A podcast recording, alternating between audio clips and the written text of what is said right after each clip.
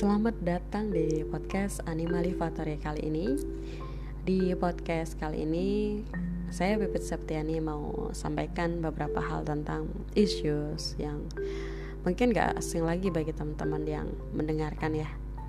Karena banyak di sosial media, kita udah mulai melek kesehatan mental, kita udah mulai memperhatikan dari aspek yang terkecil hingga aspek yang paling kompleks gitu ya dari kesehatan mental kita kita. Nah, yang pengen dibahas kali ini itu adalah tentang love language gitu ya. Itu secara ini ya, issuesnya kita. Yang menjadi pemantiknya itu adalah itu. Karena tadi baca di salah satu tweet di Twitter bahwa ada yang nanya kita, kalian pernah nggak di ghosting sama orang karena love language-nya itu berbeda kita. Padahal udah komitmen kita ini ini pertanyaan yang menurut aku lucu. Dan aku udah bosen banget kayak denger isu ini karena beberapa orang menjadikan itu sebagai alasan untuk terjadinya sesuatu gitu.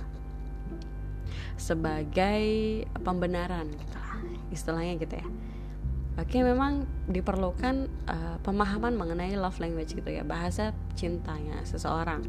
Kayak misalnya saya dengan pasangan gitu ya kalau ada pasangan karena ini lagi nggak ada. Jadi kalau misalnya saya dengan pasangan gitu saya perlu tahu love language-nya pasangan saya itu apa gitu. Tapi kan saya nggak harus sama love language-nya sama dia.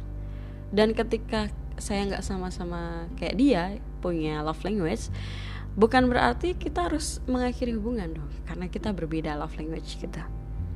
Karena kita dipersatukan itu bukan karena kita sama. Kita dipersatukan itu karena kita masing-masing berbeda Ah, sayangnya beberapa orang ini di luar sana masih masih berpikir bahwa uh, ya harus cari yang sama dong. Bahkan uh, mohon maaf, mohon maaf ya kalau tersinggung masih ada yang melihat kecocokan berpasangan itu dari zodiak atau dari tipe kepribadian NFP dan sebagainya. Pokoknya seperti itulah. Oke, okay, bagi saya sederhana aja. Kalau misalnya teman-teman pengen melihat kecocokan kamu dengan pasangan kamu, gak perlu lihat itu semua. Coba lihat komitmennya seperti apa, komunikasinya seperti apa, dan komprominya seperti apa. Udah itu, tiga itu aja. Kalau misalnya tiga ini gak ada di dalam satu hubungan ya pasti hubungan itu akan menuju ke perpisahan lah istilahnya atau konflik. Nah itu cuman wajar gak sih satu hubungan itu ada konflik gitu? Ya wajar namanya orang berhubungan. Mereka berkompromi terbentur fakta terbentur realitas terbentur idealitas. Wajar mereka berkonflik. Ah, bagaimana cara mereka untuk menuju ke resolusi-solusi dari permasalahan hubungan mereka? Inilah yang penting bukan hasil akhirnya. Tapi proses untuk mencari kompromi itu tadi dalam sebuah hubungan kayak misalnya ada orang ya. Ini lucu nih. Ada orang yang tiba-tiba bilang sama kalian semua ah, kayaknya aku nggak cocok deh sama kamu. Soalnya zodiak kita berbeda atau zodiak kita nggak sama kita terus ada yang bilang juga kayak gini ke kalian gitu. Um, kayaknya aku nggak bisa lanjut deh sama hubungan ini. Soalnya kamu sukanya begini love language kamu tuh begini sedangkan aku begini. Nah, akhirnya itu menjadi alasan dari sesuatu terjadi sesuatu yang nggak nggak bagus terjadi. Itulah intinya. Kayak misalnya teman-teman Nah ini juga serba salah juga ya. Di satu sisi bagus juga kesehatan mental jadi isu yang sangat populer di belakangan ini gitu ya. Cuman uh, ada dampak negatifnya juga. Kenapa? Isu kesehatan mental yang sudah dikeluarkan beberapa waktu ini kok menjadi pembenaran gitu loh dari suatu perilaku yang dilakukan oleh individu atau oknum gitulah ya. Ah, contohnya gimana? Contohnya begini.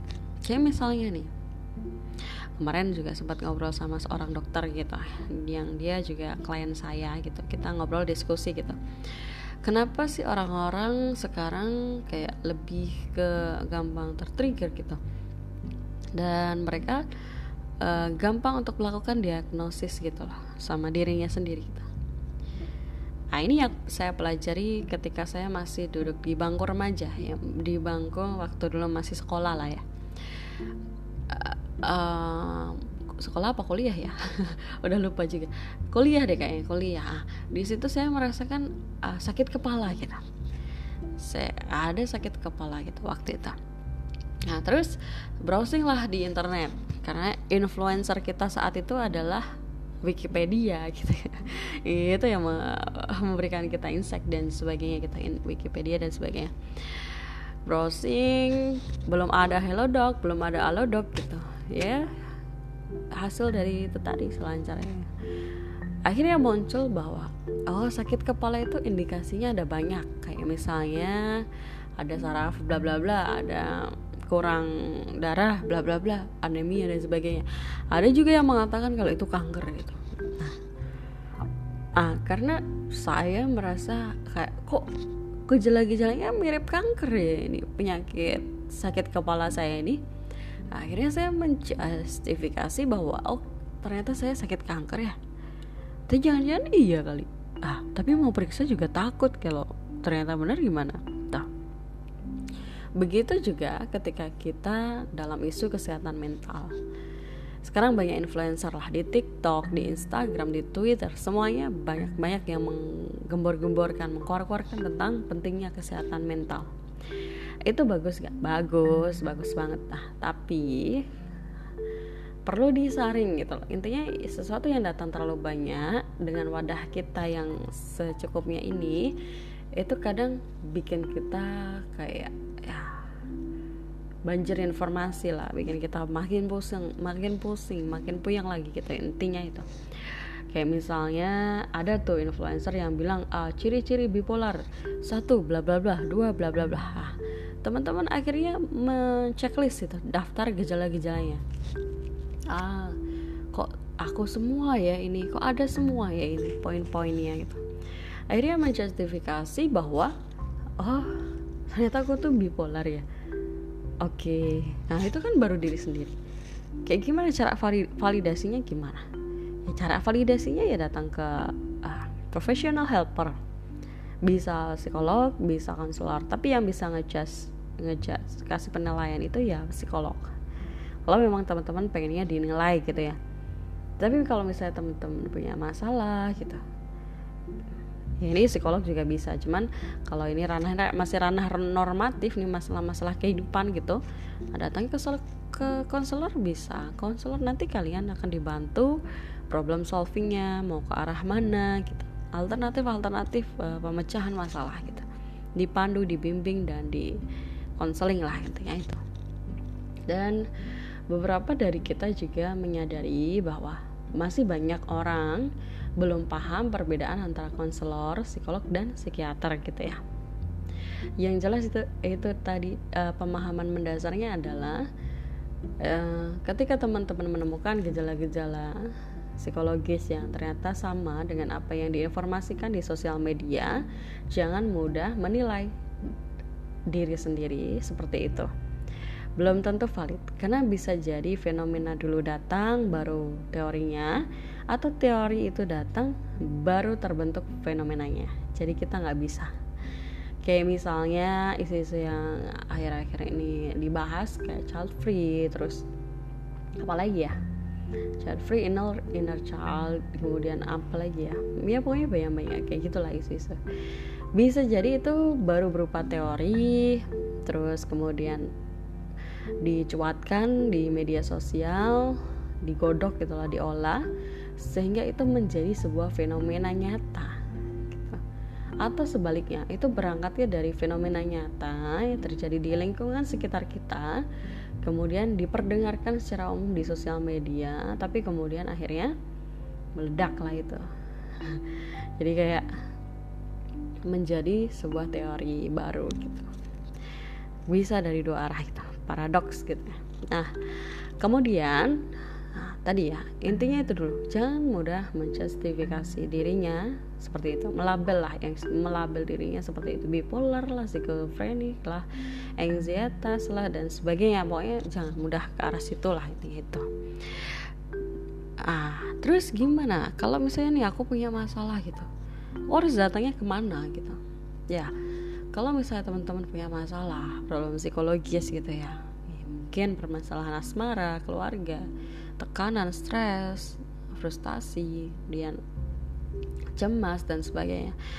Itu kalian bisa datang ke konselor dulu. Kenapa ke konselor dulu? Karena ranah penanganannya masih ranah yang normatif.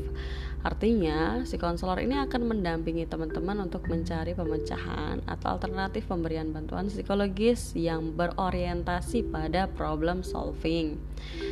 Nah, kalau ke, ke psikolog, nah, Nah, itu nanti tahapannya konselor dulu. Kalau konselornya ternyata menemukan ada gejala-gejala yang bersifat klinis dan berat, itu dialih tangankan kepada psikolog. Nah, psikolog ini nanti dia yang akan mengolah gitu ya, menindaklanjuti kasus yang ditangani oleh konselor. Dia akan memberikan tes, dia memvalidasi apakah betul yang bersangkutan ini ada indikasi bahwa dia ada gejala gangguan kejiwaannya gitu. Kalau sudah, si psikolog ini dia akan memberikan treatment treatment yang bersifat klinis gitu. Kalau konselor bisa nggak sih kasih kasih treatment gitu? Bisa, konselor bisa kasih treatment, tapi nggak yang sifatnya klinis atau permasalahan yang uh, mengarah ke gangguan kejiwaan gitu belum bisa itu. Kemudian kalau misalnya psikolog ini menemukan ada tanda-tanda sakit gitu ya dalam jiwanya klien gitu, baru ditanganinya oleh psikiater karena pengobatannya sudah mengarah ke tindakan medis. Seperti itulah kira-kira. Tuh. Dan uh, come on teman-teman, ayo jangan gunakan suatu ilmu atau teori itu menjadi alasan atau pembenaran atas perilaku yang teman-teman lakuin gitu kalian mau ghosting orang boleh tapi alasannya jangan karena love language-nya beda dong. Kasihan nanti. Nah, akhirnya orang-orang jadi mikir oh ternyata kalau misalnya love language-nya word of affirmation gitu ya. Atau apa ya uh, service gitu ya.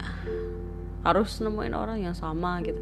Enggak juga yang penting pasangan kalian paham kalau uh, pasangan pas kalau kalian tuh suka dikasih kata-kata afirmasi gitu ya atau dikasih sentuhan gitu yang penting pasangan kalian tahu itu dan dia melakukan oke okay, nggak apa-apa tapi kan dia nggak harus digituin juga oleh kalian beda love language itu nggak masalah nggak apa-apa ya Cuman saling mentoleransi, berkompromi, berkomunikasi dan berkomitmen itu yang penting dalam hubungan.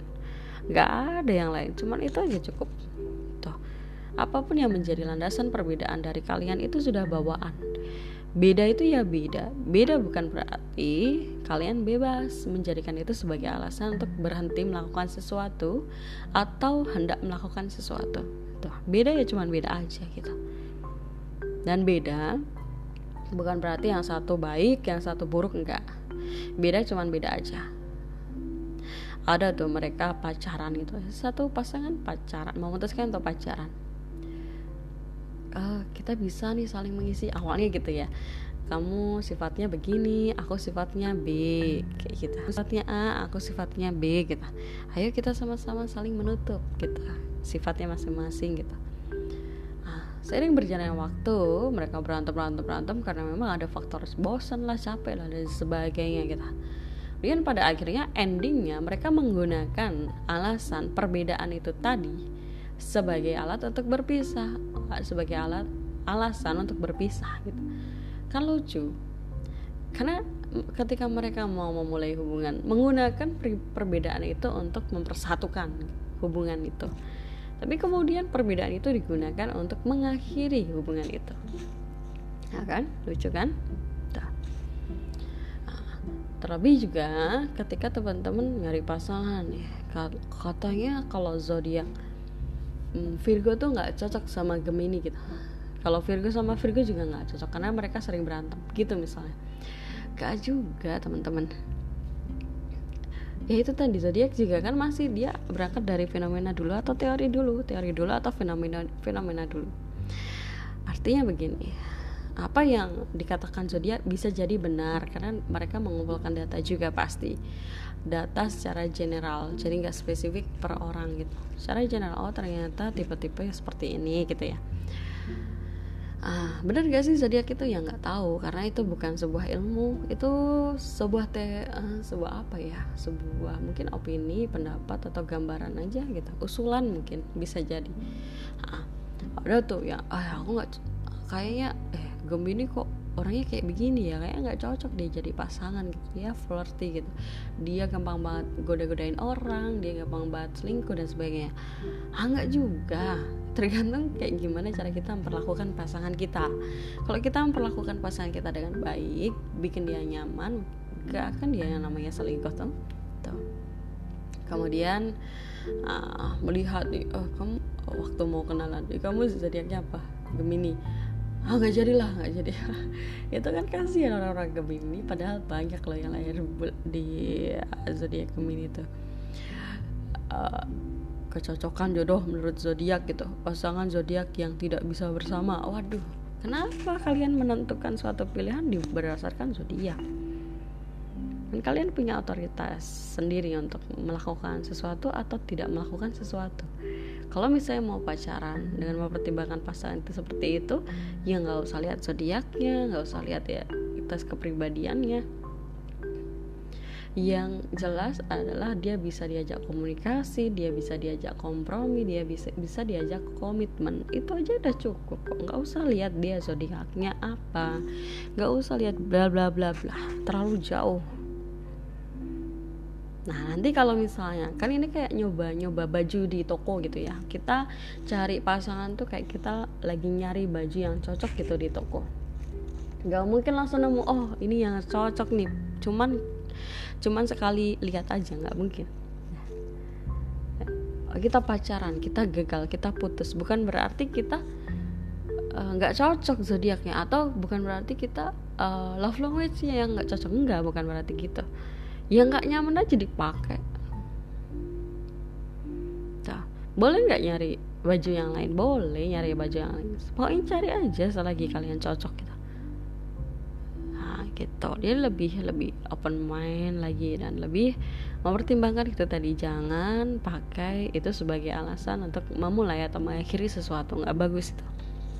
Itu aja sih nah, demikian podcast yang bisa aku bagiin sekarang. Mudah-mudahan nanti berkenan dan teman-teman bisa mengambil yang baik-baik. Kalau misalnya ada kata-kata yang bikin tersinggung aku minta maaf atau ada yang nggak bagus yang nggak benar mohon diluruskan gitu ya. Thank you buat pendengar semuanya. Selamat beraktivitas kembali. Selamat malam. Ini karena lagi malam hari sih. Uh, salam Ali Manifatori saya Bebe Septiani pamit